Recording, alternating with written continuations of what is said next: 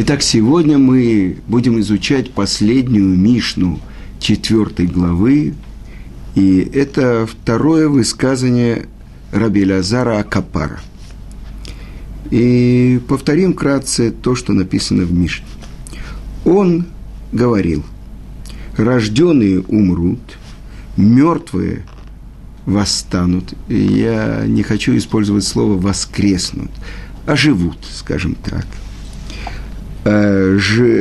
живущие будут стоять на суде, чтобы знать, осознать и передать другим, что Он первопричина, Он сотворил все, Он дал форму всему, Он понимает все, Он судья, Он свидетель, Он взыскивает, он в будущем будет судить. Благословен он, что нету перед ним ни обмана, ни забывания, ни э, предвзятости. Э, он не берет взяток, потому что все его. И знай, что все по строгому счету.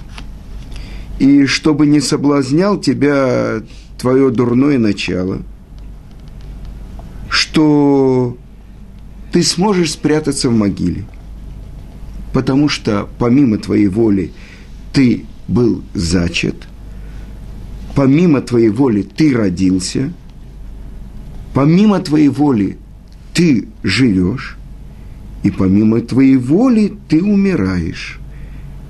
И поэтому в будущем ты будешь стоять на суде и давать отчет перед царем всех царей, святым благословен Он. Итак, первая строчка нашей Мишны. Рабелязар Акапар говорил, рожденные умрут, а мертвые оживут. Непонятно, изменение происходит. Что без того, что он мне сказал Тана в Мишне, я бы не знал. Я не знал, что все люди, которые рождаются в мире, они умирают. Я не знаю один из 13 принципов веры Рамбама, то, что я верю полной верой, то, что будет оживление мертвых. Что же такое сказал Тана? Я хочу вам сказать, есть очень важное правило при изучении Мишны. Если я могу это понять и так, то Мишна мне ничего не говорит. Если что-то здесь сказано, так если мне кажется просто, значит я не понимаю. А теперь попробуем хоть чуть-чуть понять. Почему не сказано, что живые умрут, а мертвые оживут? Сказано рожденные. Что добавляет мне это слово?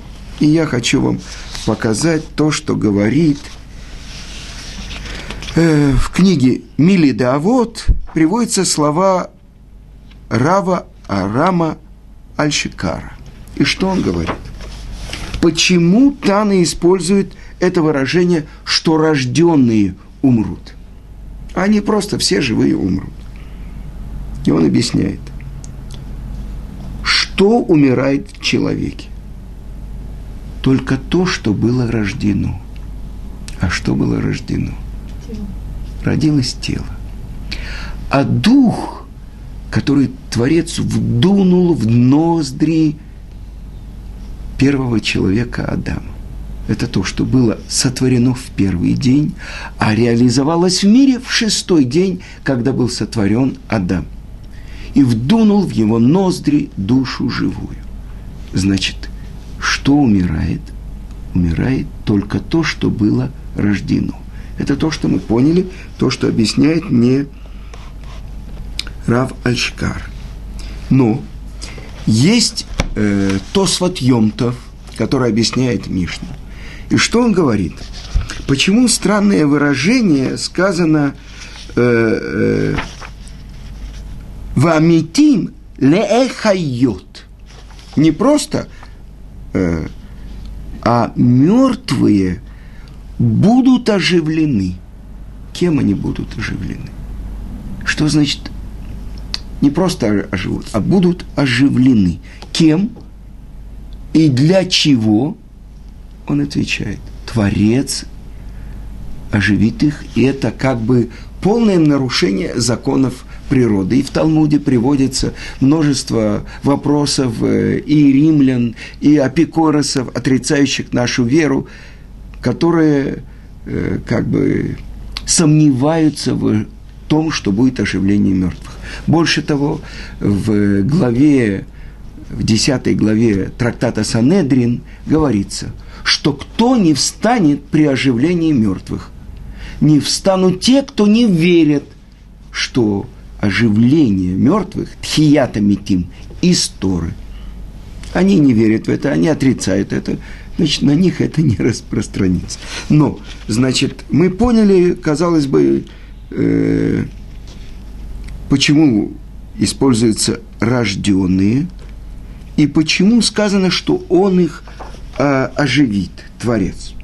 Ну вот, комментаторы приводят такое выражение из книги Шары Чува э, «Врата раскаяния», известной книги Рабейну Йона.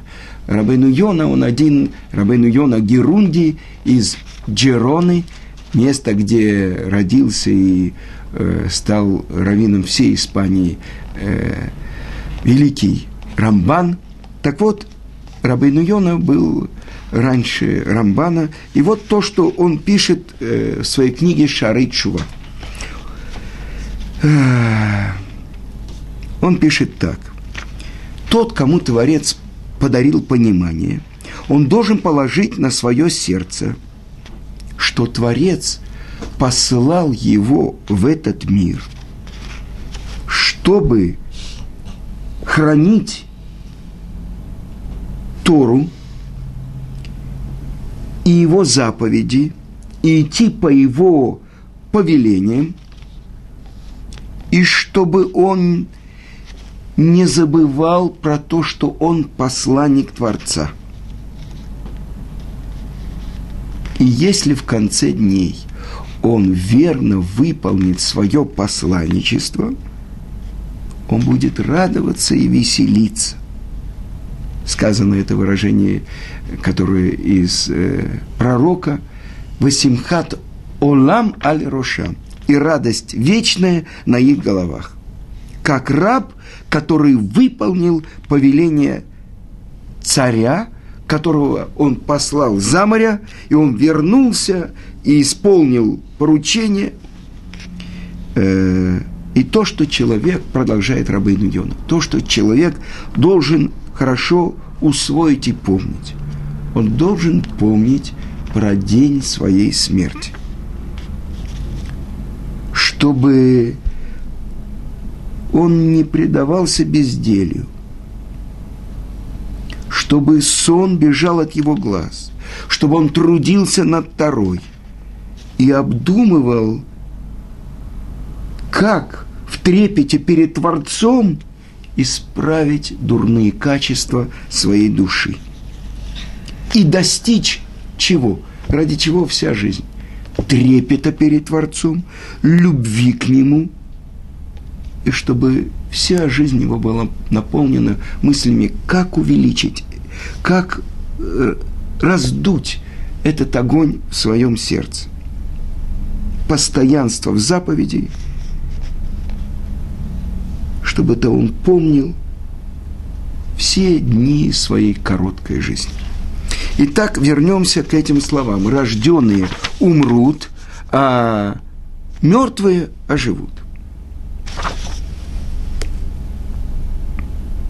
И это то, что многие великие еврейские мудрецы специально э, призывали к себе людей, которые могли бы им, даже им, э, как бы давать уроки про то, как им нужно не успокаиваться, чтобы исправить себя. Известный комментатор Талмуда Маршаль, он специально за деньги держал человека, который ему давал, ну, это называется мохиях, ну, как бы упрекал, увещевал его, указывал ему на его ошибки. Несмотря на то, что он был великим еврейским мудрецом – освященным и посвятившим себя только постижению мудрости Творца. При всем при том, это то, что он делал. Почему? Потому что то, что сказано в Талмуде, что дурное начало в человеке обновляется против него каждый день и желает чего? Только умертвить человека.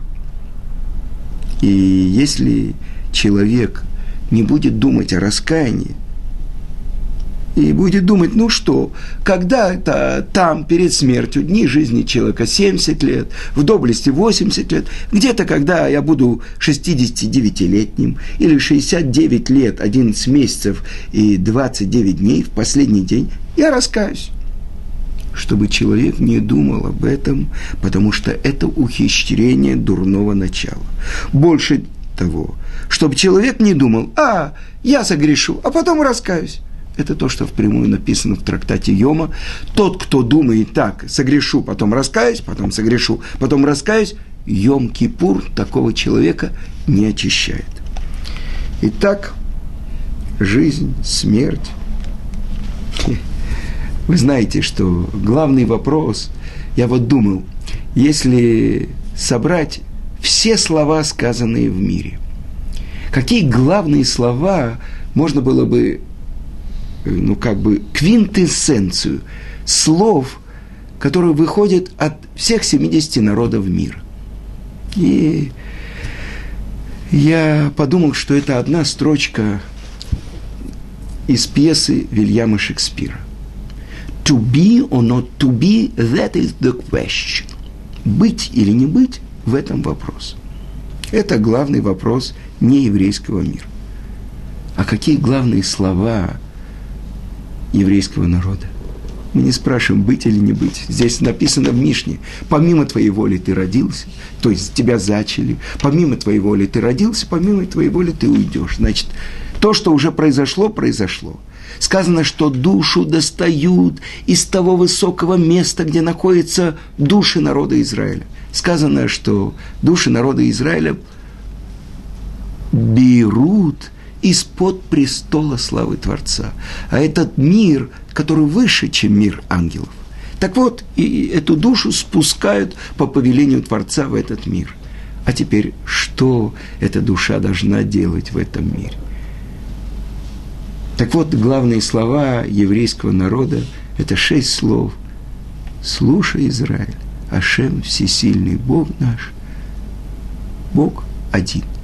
Это то, что каждый еврей произносит два раза в день. Это то, что он, вся его жизнь как бы от рождения, когда на обрезании отец держит ребенка, что он говорит? Он говорит эти же слова. Шма Исраиль, Ашем Элукейну, Ашем Экат. Последние слова еврея перед тем, как он покидает этот мир. Те же самые слова. Вся жизнь еврея – это прочерк между теми словами «шма», которые говорит его отец, и его словами «шма», которые он говорит перед тем, как отлетает его душа от этого, вылетает из этого помещения, из его тела.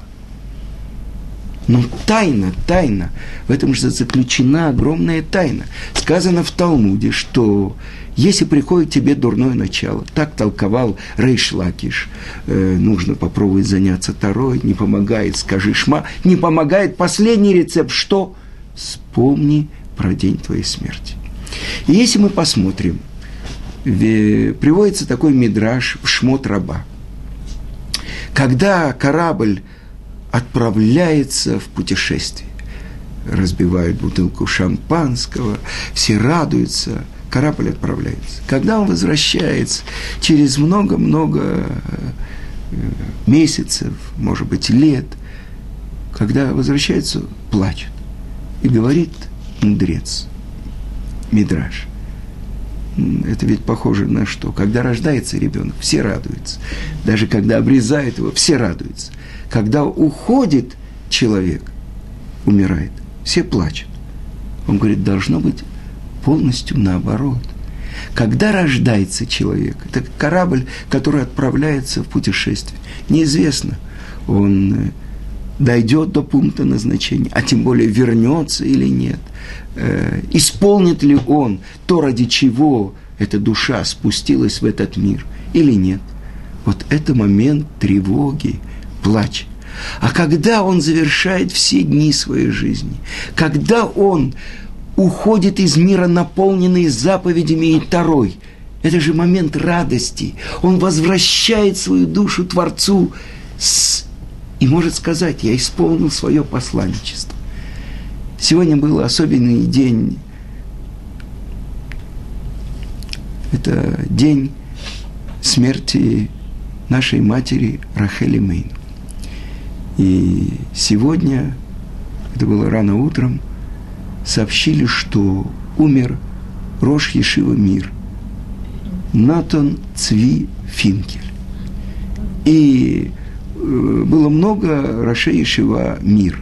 Один из первых Ешива известный, это сын э, известного Нотан Цви Финкеля Сабы и Слободки. Это его сын, он стал Рошишевый мир, и это так передавалось, это был известный раввин э, Рав Хайм Шмулевич, который специально в мире, у него перед Йом Кипуром была особенная молитва. Он говорил Теилим, псалмы за евреев России, чтобы вернулись к нам братья – эти, которые за железным занавесом.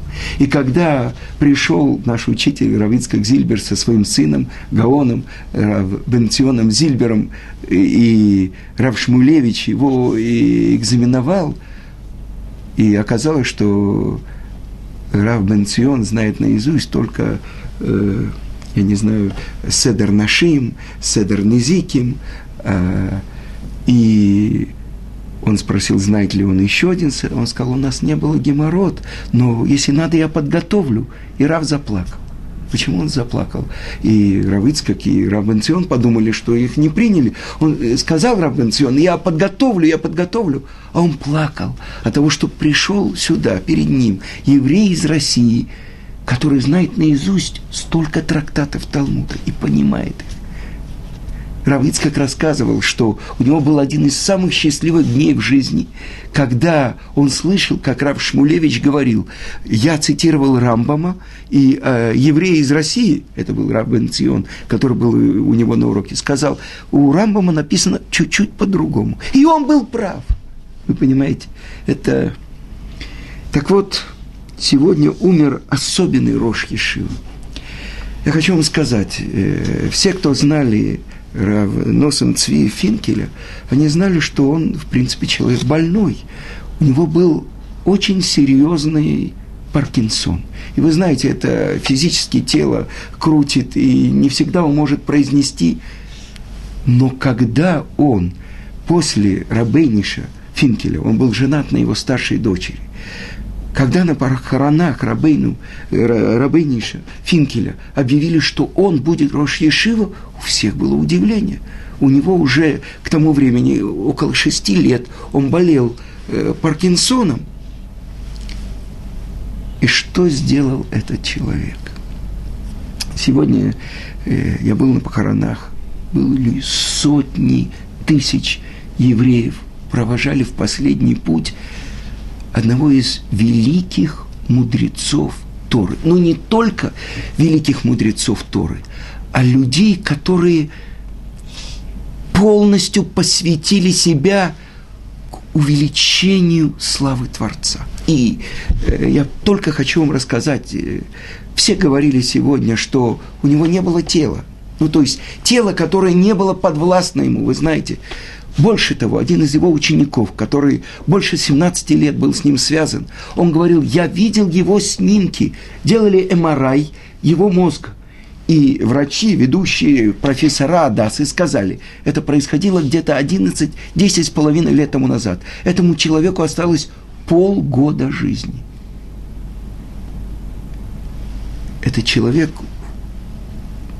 вчера еще давал урок по Торе Вчера еще он присутствовал на похоронах э, большого еврейского э, мудреца, который достиг преклонного возраста Равшмарцмана.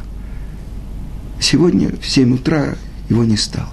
Так я хочу вам рассказать хотя бы несколько случаев, то, что он сделал. Была Ешива, средняя Ешива, был очень сильный колель, а Ешива было там 300-400 человек. Он увеличил это в Ешиве сегодня, в Ешиве мир, это около пяти тысяч человек учатся. Причем Бейт Исраэль, там, где кончается Миашарим, там рынок, и там было одно здание Ешивы мир – вокруг все, там были мастерские, рынки, рын, рынки, какие-то э, старьев, не там везде новые здания Ешивы. Открылась Ешива в Брахтельде, три Ешивы.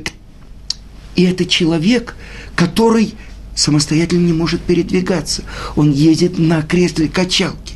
Он ездил в Америку, он собирал деньги. Я расскажу вам один случай.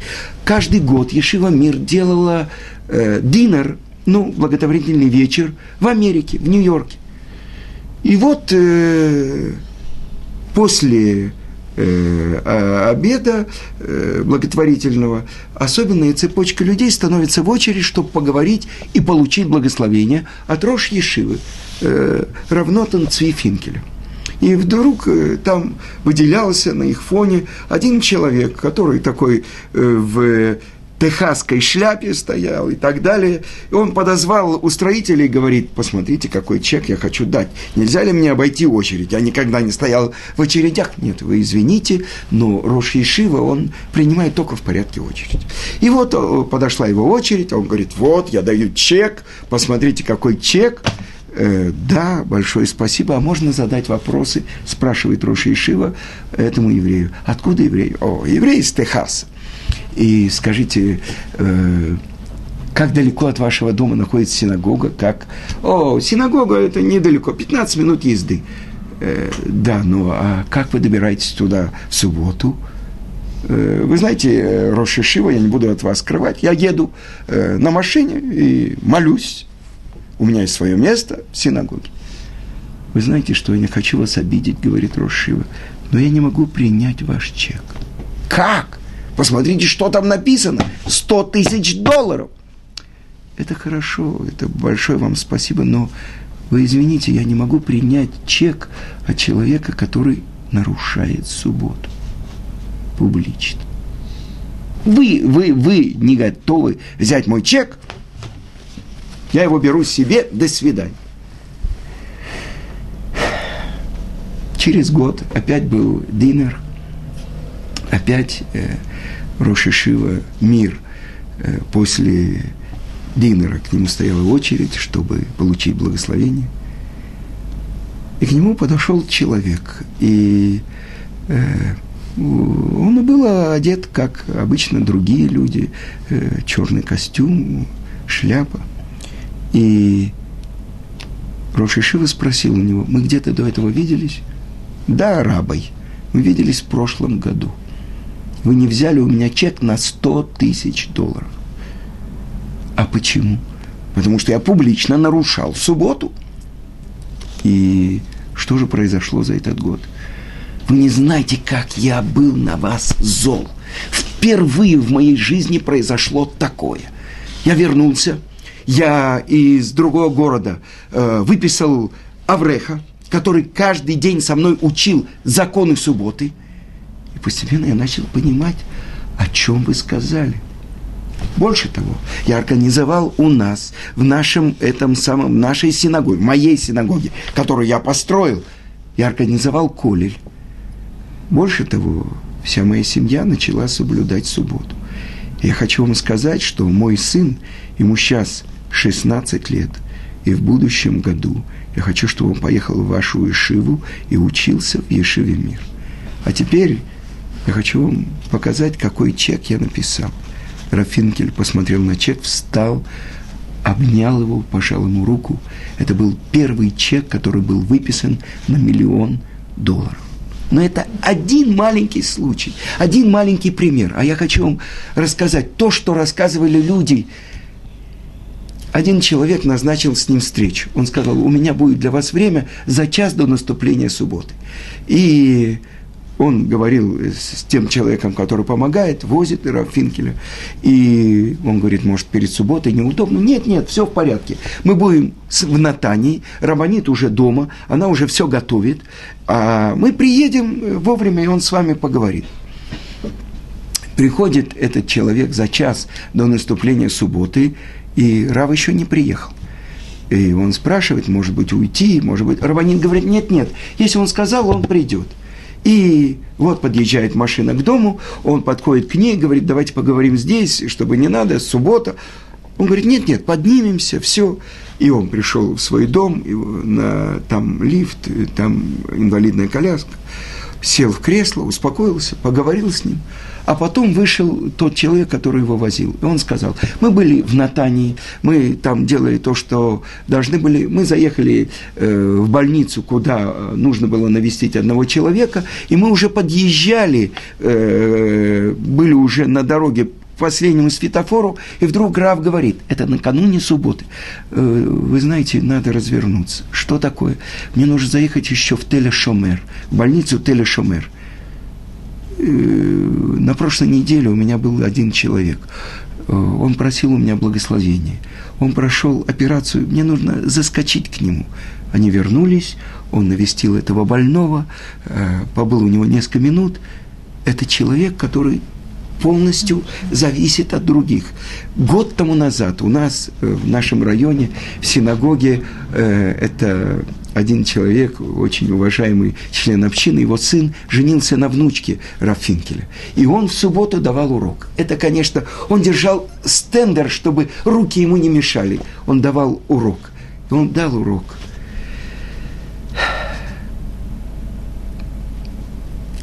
Как можно это понять? Больше десяти лет тому назад врачи сказали, у него осталось не больше полугода. Человек, который то, что говорили, я хочу вам сказать, то, что говорили его сыновья сегодня во время траурных речей. Один из них сказал, что известный раввин из Антверпена, Раф Крайзверт, пришел и навестил э, Рошишивый мир Раф Финкель. И человек, который его сопровождал, он сказал, вы гораздо старше его, почему вы навещаете его, он моложе вас. И Рафинкель ему сказал, человек, который возглавляет Ишиву, в которой учатся три тысячи человек, это тот, кого я должен навещать. А один из его сыновей сказал, что когда его спросили, равно Цви Финкеля, а, знает ли он всех учеников Ишивы, Тогда это было всего три тысячи человек. Он сказал, что в лицо-то я знаю каждого из них. По фамилиям я не помню. Но то, что я могу сказать, я люблю каждого из них. То есть любой новый ученик, он должен был проходить только благодаря, ну, то есть после того, как он решал, он проходил. И вот мне рассказал случай. Э, это было больше 22 лет тому назад. Он э, был только зятем э, главы Ишивы Мир. И вот пришел один Бальчува. Тот, кто его привел, он рассказывал. И он искал для него хевруту. И трудно было найти для него в Хевру. То вдруг к нему подходит один Аврех и говорит, вы знаете что, вы, наверное, позже пришли, я здесь, в этой Ишиве, ну, чуть раньше вас, но у меня нет Хевруты. Может, вы могли бы со мной позаниматься? Вы понимаете, это был Рафинкель. Творец назначает на роль, важные роли в еврейском народе тех, кого он назначает. Все удивились, когда э, вдруг человек больной, который не может это, как он будет э, возглавлять такую важную Ишиву? А он сделал империю Торы.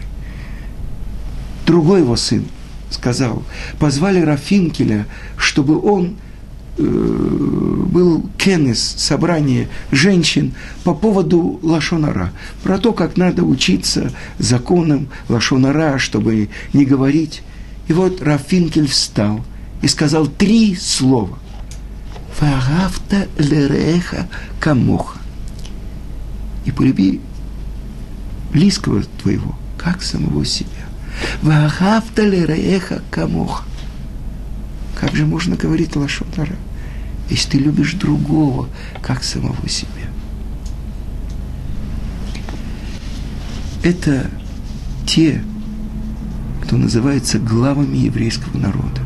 И это то, что Адам до того, как Творец вдунул в ноздри душу живую, ему показали все поколения и всех духовных руководителей каждого поколения. Это мы видим. То, как человек оказывается на своем месте. И сегодня это праздник наверху, но это слезы и печаль у нас. У нас забрали его, но на небе он приходит с таким багажом. Тот, кто выполнил полностью свое назначение, он будет радоваться. Васимхат олам аль рошам. И радость вечная на их головах.